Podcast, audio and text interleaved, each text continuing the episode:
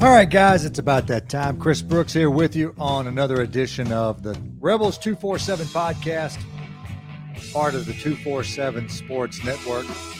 Good morning to you here on a Tuesday morning, July the 12th. As the summer just keeps moving right along, I'm watching watching British Open. Ah, That's not the British Open anymore. It's the Open.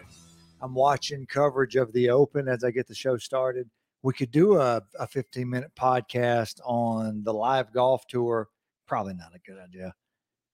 We'll stay away from that. But this isn't the greatest start for me because I'm sitting here, I'm looking for stuff. And I, like, how can I do a podcast when I can't find my phone? I have to find the phone. It's laying around here somewhere. Not the best opening in the world, but it'd be fine. Hope you are having a good morning wherever you guys are having a good week. There it is. And um, a couple of things I want to get to today.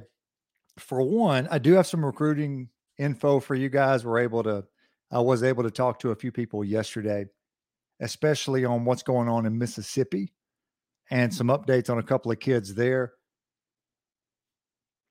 I'm looking at an article here from 247 Sports one of our analysts, Brad Crawford, on ranking the SEC quarterbacks. I have not looked at this list yet, but I'm going to do that in real time and go down through his ranking of who he thinks will be the 14 starters. And it's, it's always hard to rank quarterbacks preseason because with so many new guys coming in, where do you put them?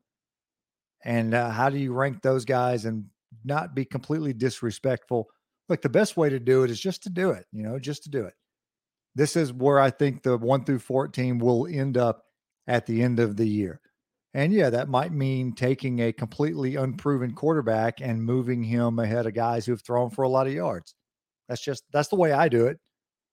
That's the way I would do it. So we'll see how he did it and what kind of respect he gives to um, the Ole Miss quarterbacks and who he who he picks to be the starter. I'm going to guess he's got Jackson Dart in here. I do not know that but we'll um I'm gonna break that down here in just a minute too. And of course, like how could you get through your day without knowing this? I mean, the national calendar. It's uh it's Jello Day. I you couldn't have gotten through today without knowing that. It's actually several things today. And there's always weird stuff on this. It's Cow Appreciation Day. I mean, go out and get yourself a nice steak. Go to Tico's here in Jackson. I'm a big fan of Ely's. If you're in the central Mississippi area, that is my that's my favorite steakhouse. Ely's, love it, love it. And yeah, for a while there, I thought it was Eli's, so that added a little something to it. It's a National Different Colored Eyes Day. If you're a, a Max Scherzer fan, which I am, Mets fan here, beat the Braves yesterday. Needed that one. National Pecan Pine Day again, love it. Paper Bag Day and Simplicity Day. I could click on that and see what it is, but I feel like I can use a good simplicity day. I could use that today. All right, now what what do we want to knock out here? First, let's start with um, some recruiting stuff. You know, I mentioned to you guys a couple of, gosh, I guess we're going back several months now, many months, that uh, that Ole Miss had targeted six guys in Mississippi, especially, and those six guys were like 100%. These are guys we wanted. And uh, this top of my head, I should pull up the list so I don't look stupid here. I mean, we're talking, of course, Suntarine Perkins, who the the latest I still hear there is fine. Um, Alabama is going to give Ole Miss a run for their money. But I had a, a detailed conversation yesterday with someone about, you know, NIL and how that's going to stack up in terms of where Ole Miss is in the pecking order you know the people that are doing this grove collective which is it's in my back backyard here so to speak here in the metro jackson area um, with william liston and um, and and look several other guys i don't want to start naming people because i'm going to leave somebody out. But i do think they're doing a good job with that and i think they're going to be very competitive.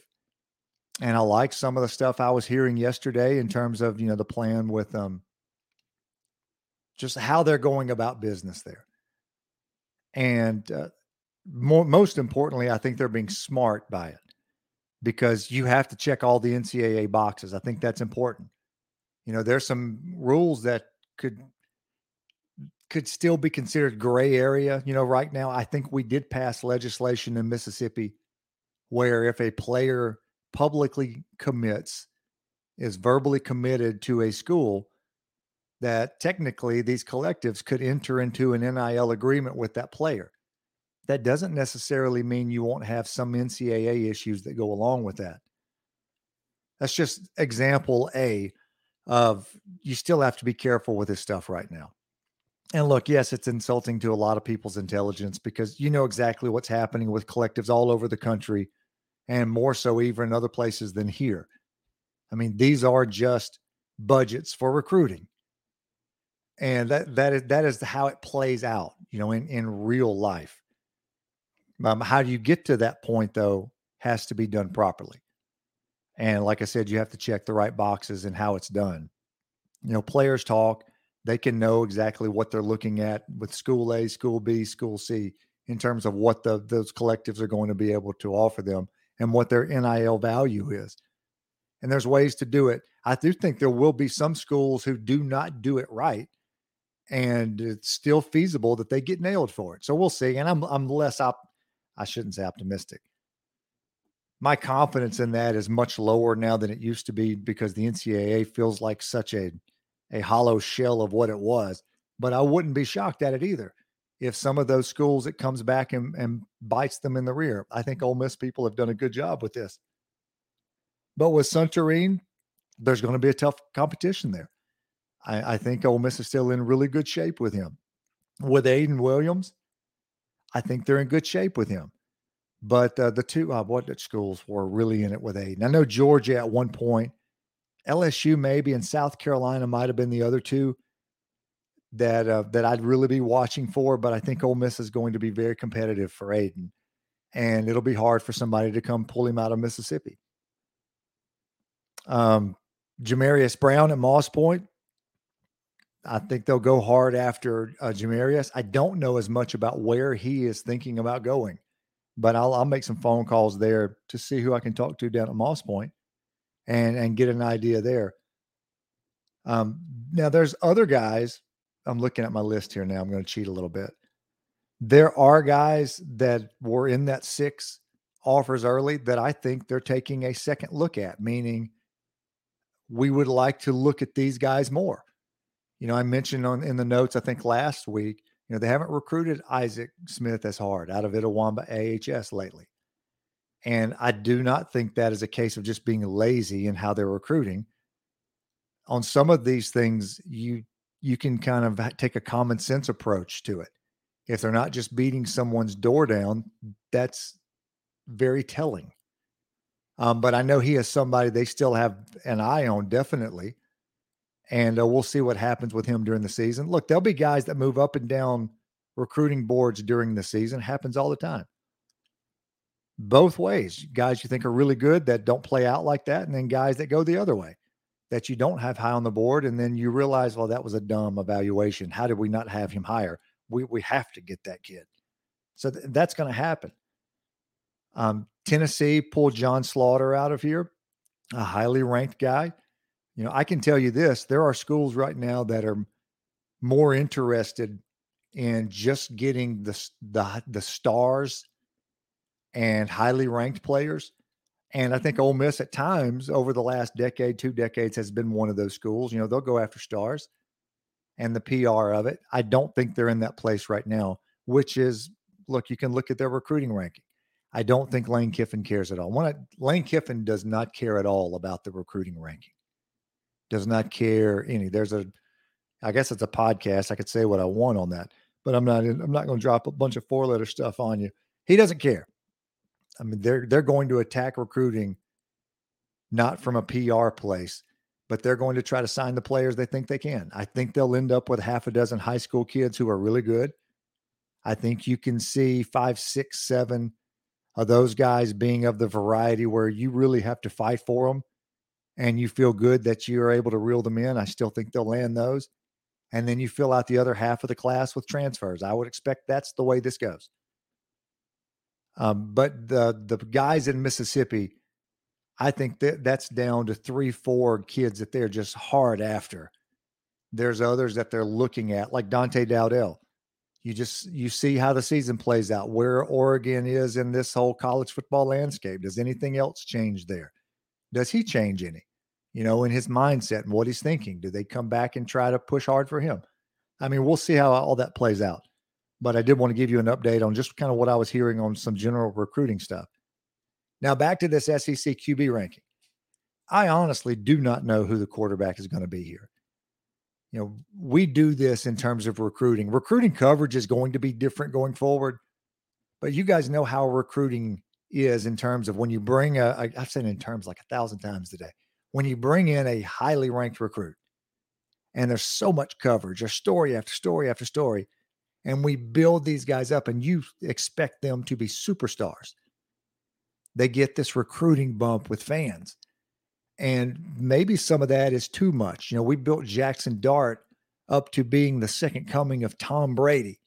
And sometimes you need to take a step back from that. Jackson Dart is a really good prospect. He is far from a finished prospect. And I think we saw that in the spring. Not all of that was just quote unquote head is swimming, which there there is some of that with him as to be expected. You're learning a new offense. Sure, there's some of that. And he's competing against a guy in Luke Altmyer, who had already been in the system. At the same time, there are other things Jackson Dart is working through that aren't just head is swimming stuff.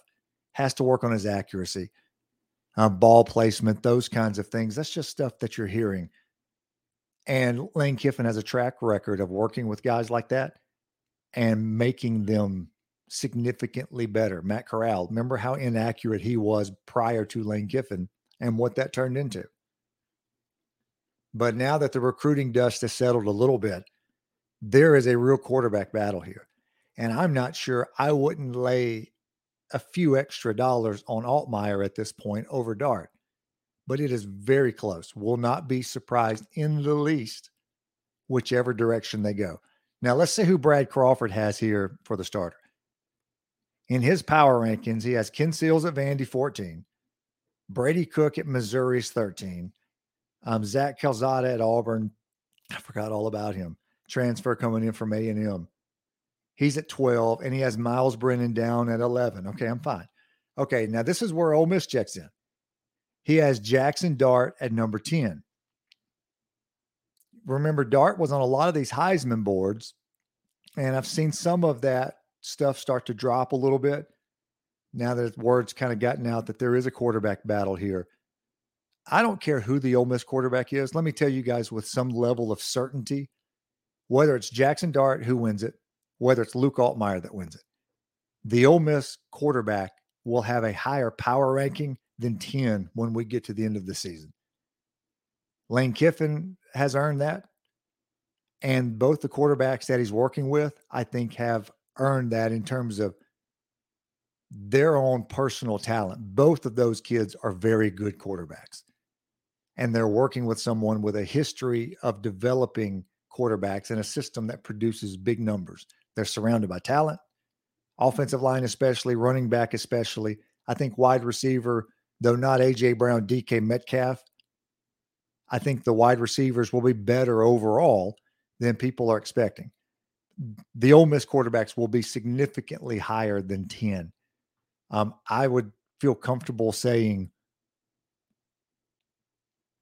if they just do, I, th- I think the the best way to say it, the over under, I would have somewhere around five or six in terms of where they are at the end of the year. But he has Jackson Dart here at ten, Max Johnson at A and M is nine, Stetson Bennett as Georgia is eight, Anthony Richardson at Florida is seven, and Will Rogers at Mississippi State is six. Look, I've I've known Will a long time and his dad.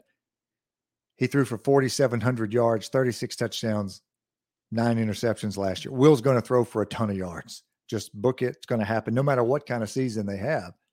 Um, he's going to throw for a ton of yards. So he's a safe bet to have high on this list. Spencer Rattler, South Carolina at five. I wouldn't have him up that high. He was not good last year. Just his numbers 1,100, 1,400 passing yards, 11 touchdowns, five picks. He wasn't good last year. Will Levis at Kentucky. Man, everybody loves him. His numbers last year, again, they were not good. 2,800 yards. I'm looking at now 24 touchdowns, 13 picks. I'm just, that's one of those I'd have more, I'd have significantly lower. I mean, we'll see. I know, but everybody loves him in the media. Seen him all over these lists. Hendon Hooker at Tennessee, three. He's talented. Like that, that guy has, he has some ability. KJ Jefferson at two. Um, KJ is a terrific college quarterback. He will be high up this list at the end. 2,600 yards, 21 touchdowns, four picks. He ran for 600 and six more touchdowns. He'll have a monster year. Like that guy is built for college football, dual threat quarterbacking. Like I think he'll have a great year and happy for him being a Mississippi guy. And then, of course, Bryce Young, number one at Bama.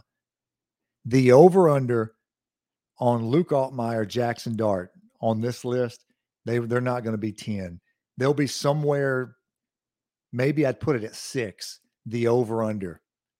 And I would not be shocked to see them significantly higher. I'd be shocked to see them significantly lower. So maybe I should bump that to five. They'll be better than this, though. They'll be better than that. First, we have to find out who the guy is. I mean, it'll help if we knew who the quarterback was, but we'll see.